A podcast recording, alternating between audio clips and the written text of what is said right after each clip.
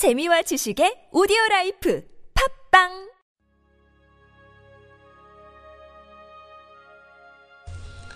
주님은 나의 최고봉.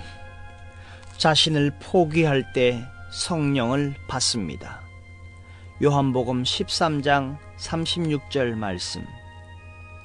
내가 가는 곳에 네가 지금은 따라올 수 없으나 후에는 따라오리라. 요한복음 21장 19절에서 이 말씀을 하시고 베드로에게 이르시되 나를 따르라 하시니 말씀하셨습니다. 3년 전에도 예수님께서 이 말씀을 하셨습니다. 마태복음 4장 19절에서 나를 따라오라 말씀하셨습니다. 이때 베드로는 예수님을 쉽게 따라갈 수 있었습니다. 예수 그리스도의 매력이 그를 사로잡았기 때문입니다. 이때 베드로가 주를 따르는데 성령의 도움은 필요하지 않았습니다. 그 후에 베드로는 예수님을 부인하게 되었고 그의 마음은 찢겨졌습니다. 그가 성령을 받은 후 예수님은 다시 말씀하십니다. 나를 따라오라. 이제 베드로 앞에는 주 예수 그리스도 외에 아무도 보이지 않습니다. 처음에 따라오라.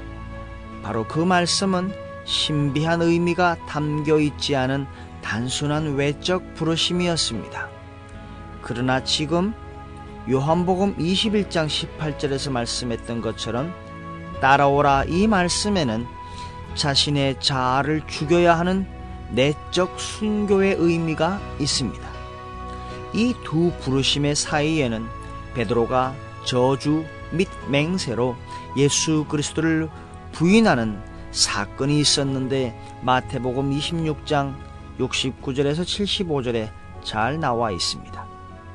이 사건으로 베드로는 결국 자신에 대해 포기하게 되었고 자신 안에는 의지할 것이 없음을 발견했습니다. 그리고 절망 가운데서 부활하신 주로부터 능력을 받기에 합당한 상태가 되었습니다. 그들을 향하사 숨을 내쉬며 이르시되 성령을 받으라. 요한복음 20장 22절 말씀입니다.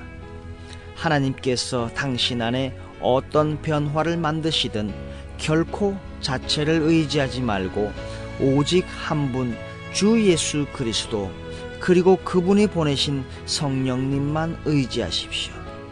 우리의 모든 맹세와 결심은 결국 실패하게 됩니다. 왜냐하면 우리에게는 그것들을 수행할 만한 능력이 없기 때문입니다. 생각에 그치지 않고 실제로 우리 자신을 포기할 때 우리는 성령을 받을 수 있게 됩니다. 성령을 받으라. 이는 성령께서 외부에서 들어오신다는 뜻입니다.